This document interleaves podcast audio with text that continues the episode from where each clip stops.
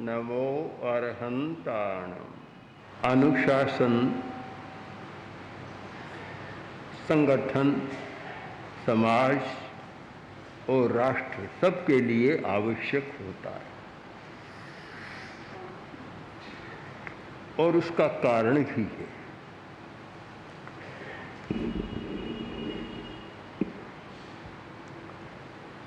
कि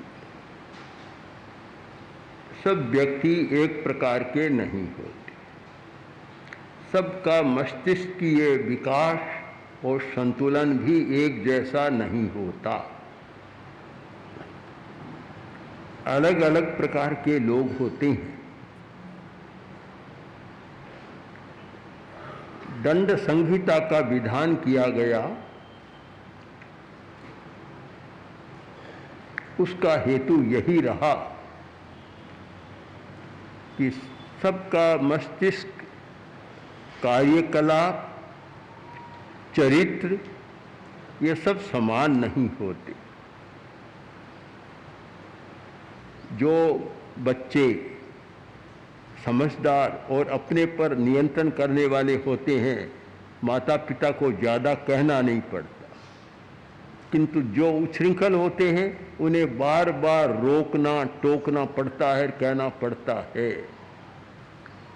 तो ये बिल्कुल सही बात है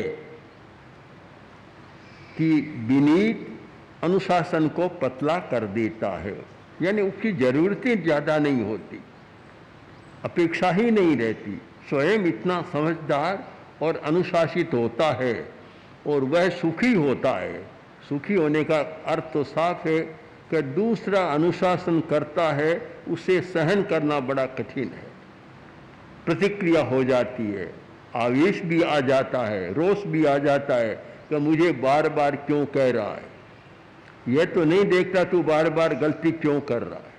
यह नहीं देखता, मुझे बार बार क्यों रोका जाता है, मुझे बार बार क्यों टोका जाता है बार बार क्यों कहा जाता है प्रतिक्रिया होती है, तनाव होता है, दुखी बन जाता है। जो व्यक्ति स्वयं अपने पर अनुशासन करता है, उसे न रोकने की ज़रूरत, न कुछ कहने की ज़रूरत। तो उसमें न प्रतिक्रिया होती, न सुनना पड़ता, सदा सुखी बना रहता है। आत्मानुशासन, परानुशासन और परानुशासन का एक अग्रिम रूप है दंड का अनुशासन, जो दंड शक्ति के द्वारा संचालित होता है। जब कुछ यौगनिक मनुष्य विमल बहान के सामने उपस्थित हुए और बोले कि आप हमारा नेतृत्व करें। तो विमल बहन ने कहा कि भाई मैं नेतृत्व क्यों करूँ? क्यों करूँ? क्या कारण है? क्योंकि मेरा विश्वास है कि सब अपने अपने नेता हैं, फिर क्यों आवश्यक नेता? सब अपने अपने नेता है हर आदमी, फिर नेता की आवश्यकता क्या है? और जो यौगलिक मनुष्यों का समाज था, उस समय की स्थिति में हर आदमी अपना ही नेता और अपना ही सेवक, न कोई सेवक, न कोई स्वामी। सब अपने अपने नेता थे। फिर ये नेता की बात क्यों आई आज तुम्हारे मन में? और क्यों तुम नेता की मांग कर रहे हो? बात समझ में नहीं आ रही है। तब बोले, आपका कहना भी ठीक है। आज तक हमारा यही रहा कि सब अपने अपने नेता हैं। किसी दूसरे को नेता बनाने की कोई ज़रूरत नहीं है। बिल्कुल सही बात है, किंतु स्थिति बदल गई, समय बदल गया। वो लोग कहते हैं ना समय बदल गया, समय बदल गया, स्थितियाँ बदल गई, अनुशासन घट गया है, आत्मानुशासन कम हो गया है।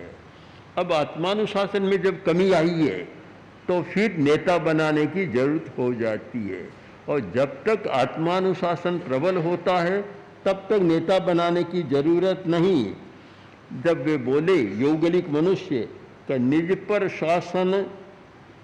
जब जब घटता, तब लेता नेता अवतार।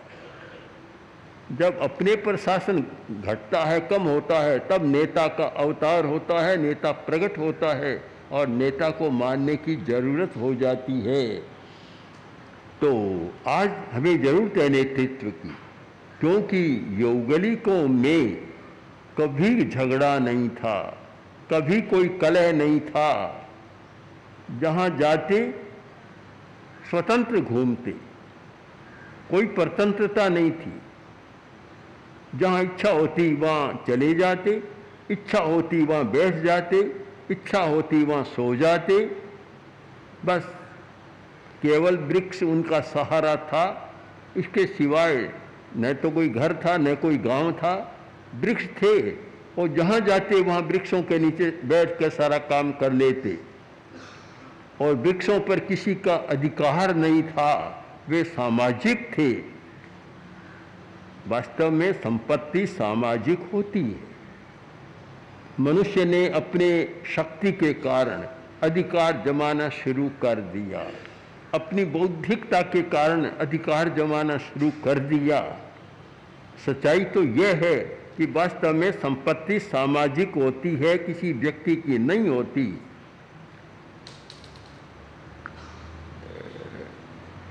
आज हम दिल्ली में बैठे हैं।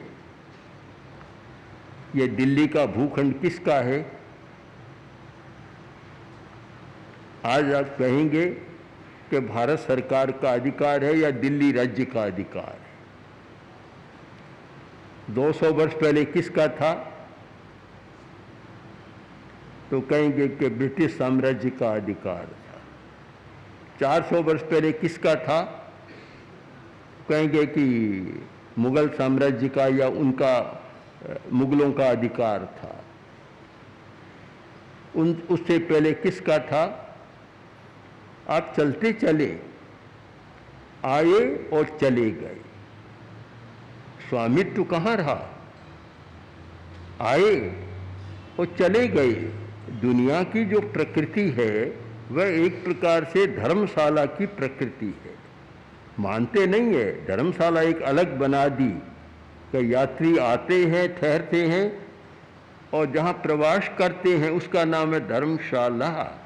किंतु और गहरे में जाकर देखें तो सारा संसार ही तो धर्मशाला है।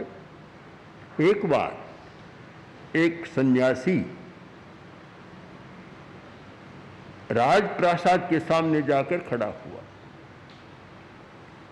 और भीतर जाने लगा तो प्रहरी खड़ा था, रोका कि आप भीतर नहीं जा सकते। क्यों आए हैं? कि मैं यहाँ रहना चाहता हूँ। यहाँ नहीं रह सकते, आप भीतर भी नहीं जा सकते। आप कहीं धर्मशाला में चले जाइए, कि यही तो धर्मशाला है। ये धर्मशाला में जा रहा हूँ मैं, कि ये धर्मशाला नहीं महाराज, ये तो राजप्रासाद है। ये धर्मशाला कहाँ है? अरे तुम समझते नहीं हो, तुम्हें दिखता है राजप्रासाद।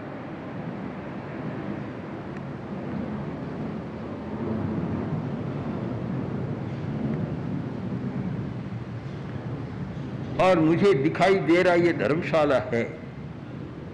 मैं यहाँ रहूँगा ठहरूँगा कुछ दिन। बोले महाराज ऐसा हो नहीं सकता। हम आपको भीतर नहीं जाने देंगे।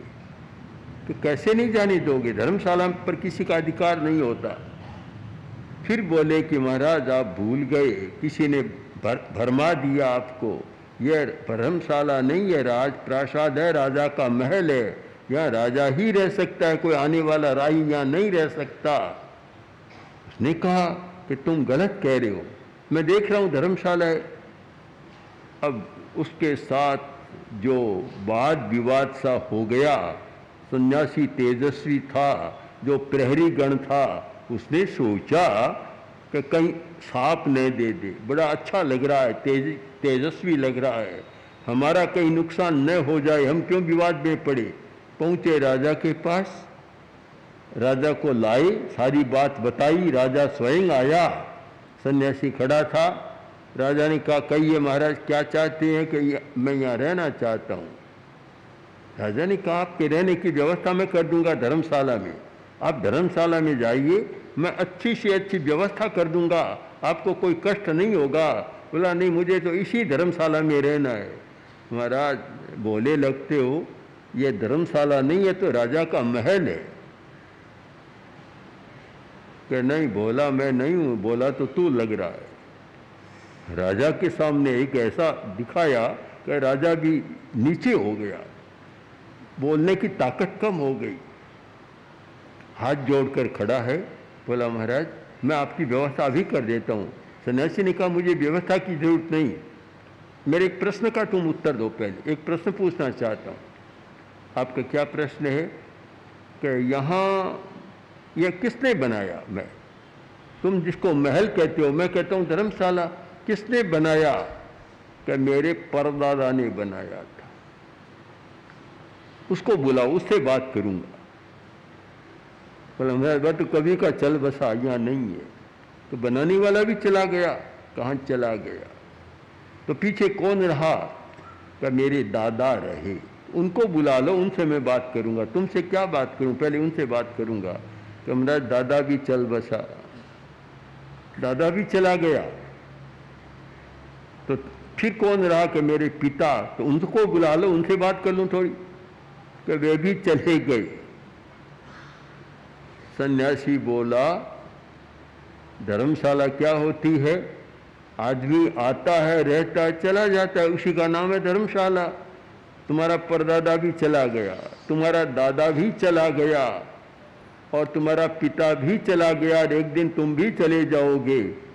ये क्या धर्मशाला नहीं है? राजा की तो आँख तो खुल गई, भान भी हुआ, और कहा, महाराज आइया भीतर रहिया सन्यासी ने कहा, मुझे रहना नहीं है। ये तुमने जो भ्रांति पाल रखी है कि किसी को तो धर्मशाला मान रखा है, बना रखा है, किसी को महल बना रखा है। मैं उस भ्रांति को ही तोड़ना चाहता हूँ कि ये मानो कि जीवन ही सारा धर्मशाला है, संसार सारा धर्मशाला है। तो मैंने कहा कि दिल्ली क्या है? एक कहावत भी चलती है कि दिल्ली का कोई नहीं, कितने आए, कितने चले गए। दिल्ली आज भी विद्यमान है, आने वालों का पता नहीं कितने आए, कितने चले गए। दिल्ली कभी साथ नहीं गई उनके। उनके साथ नहीं गई क्योंकि भूखंड पर किसी का अधिकार नहीं होता। राजस्थान में कहावत है कि, पृथ्वी धरती ऐसी कामिनी है, किसी आते हैं, उसके साथ कोई सगाई शादी करना चाहते हैं, पर वह आज भी अकन कुमारी है, किसी के साथ उसने शादी नहीं की। शादी करती तो पत्नी बन जाती, तब तो मुश्किल हो जाता जाना पड़ता साथ में। पर इसने कभी शादी की नहीं किसी के साथ। लोगों ने मोहा अपना बनाया, पर इसने कभी शादी नहीं की। आज भी वह कन्या की कन्या है। तो संपत्ति भी कन्या ही है, समाज की होती है। भूमि समाज की, ये जितना खनिज आता है किसका है? भूमि का है, मार्बल आता है। हीरे पन्ने भी निकलते हैं खुदाई में। सब भूमि के हैं, न भूमि किसी की, न वे किसी के। तो सारी संपत्ति वास्तव में समाज की होती है, फिर भी व्यक्ति में बुद्धि है, शक्ति है, वहाँ फिर वे जिसकी लाठी उसकी भैंस।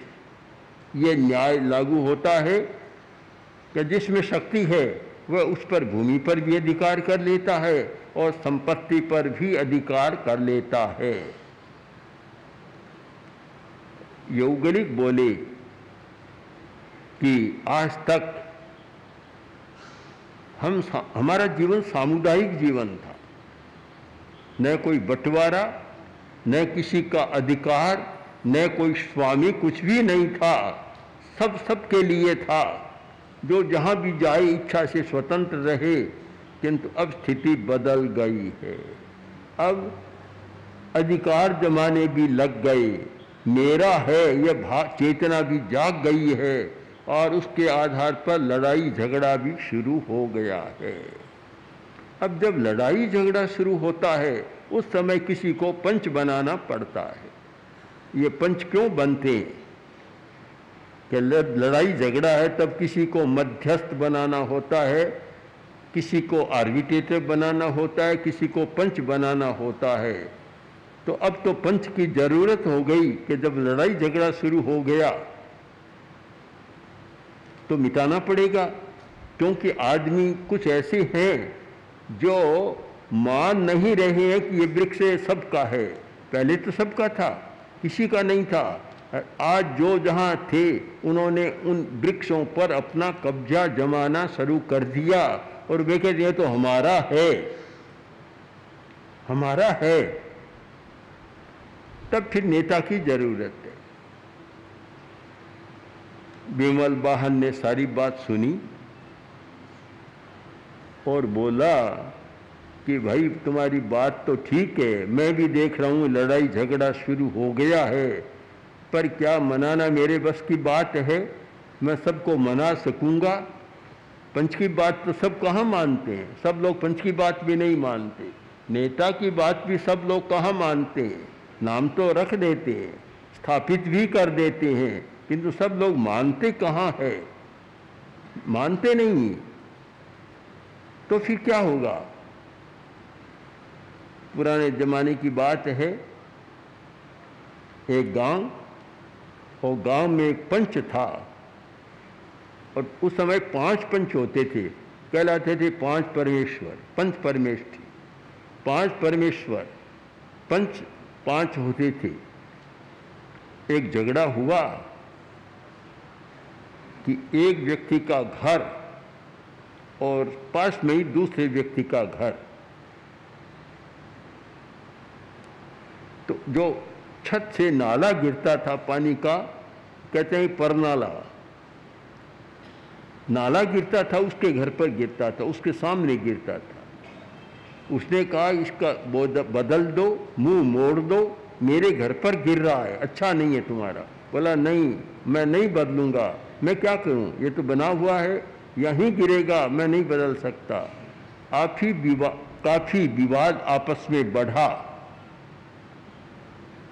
निपटारा नहीं हुआ, तब पंच के पास वह गया।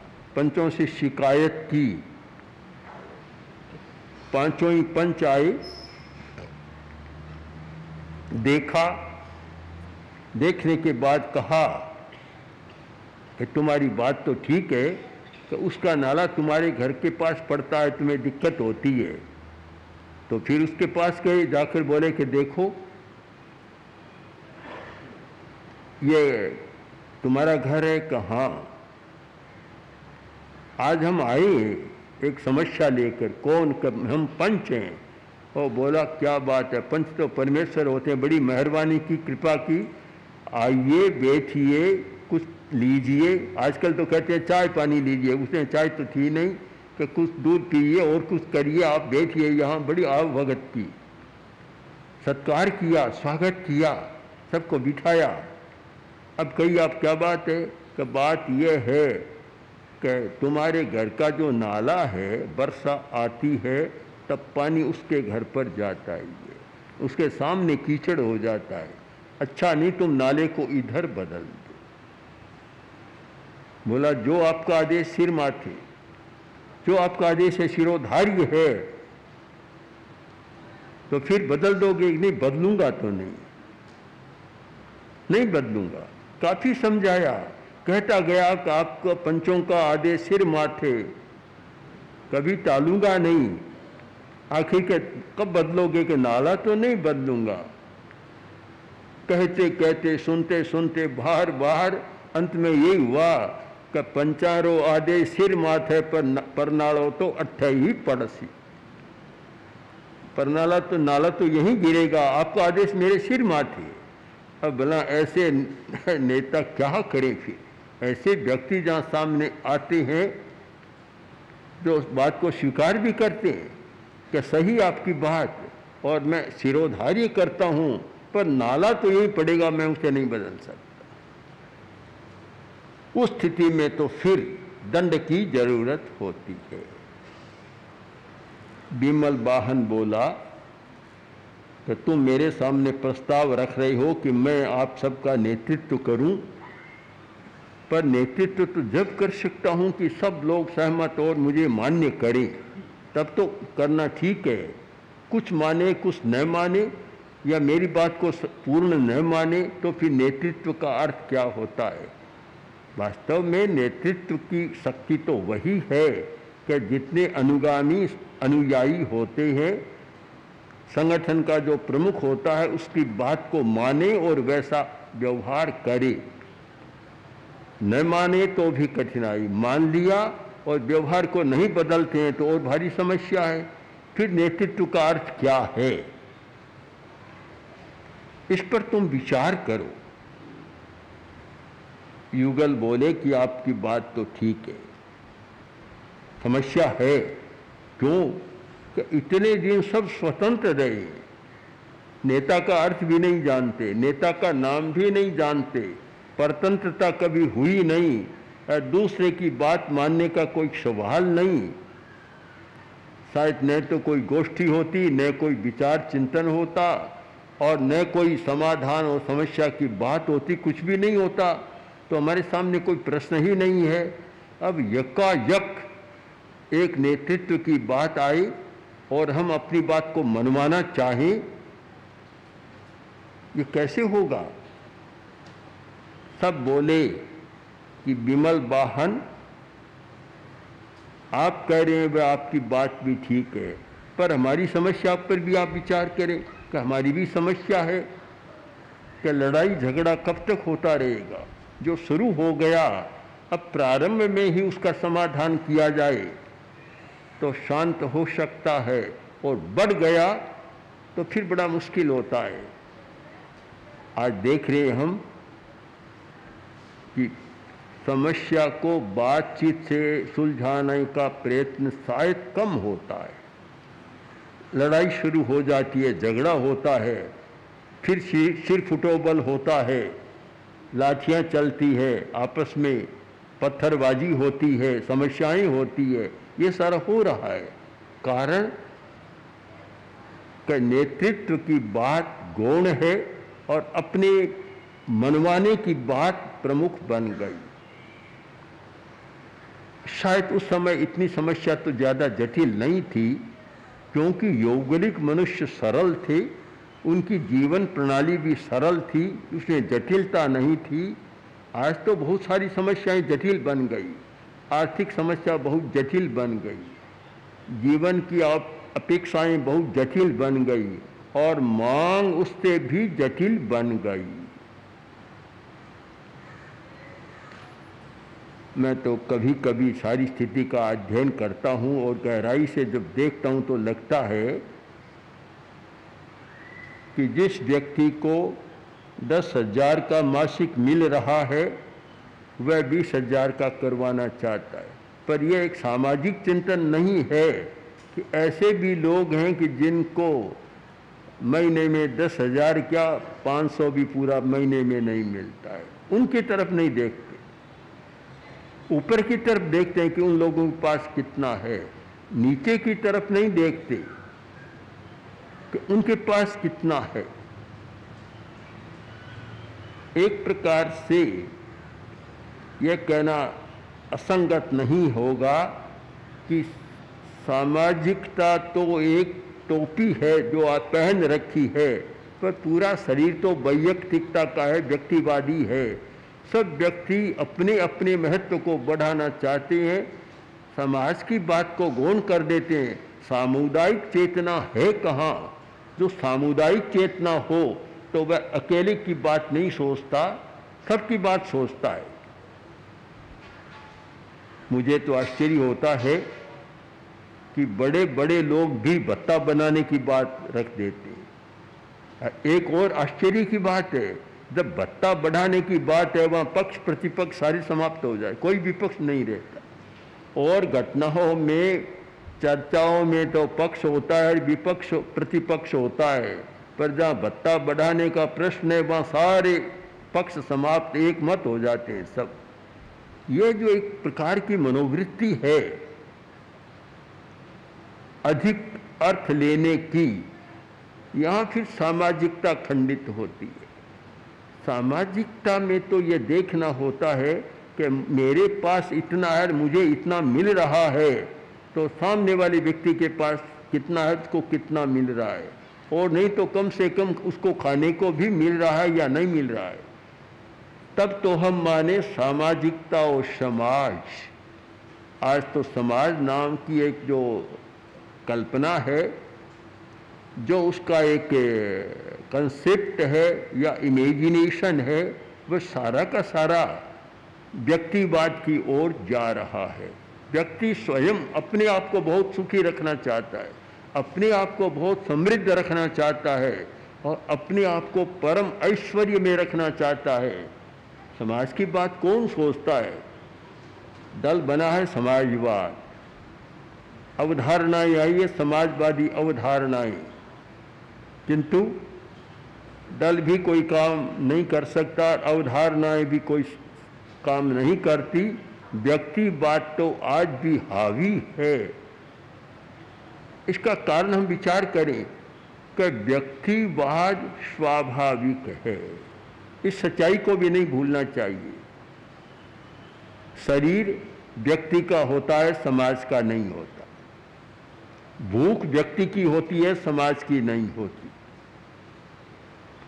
मस्तिष्क व्यक्ति का होता है, समाज का नहीं होता। चिंतन भी व्यक्ति का होता है, समाज का नहीं होता। तो व्यक्तिवाद तो हमारी एक प्रकृति है। अब उस प्रकृति को कैसे सामाजिक बनाया जाए, एक बड़ा जटिल प्रश्न है और इस प्रश्न पर अभी संवाद चल रहा है। युगल तो नेता बनाने की बात कर रही है और विमल वाहन नेतृत्व की समस्याओं को सामने रख रहा है कि मैं कैसे कर पाऊँगा? आखिर में क्या हो आखिर क्या होता है? इस पर फिर कभी समय पर हम चिंतन करेंगे। ओम आर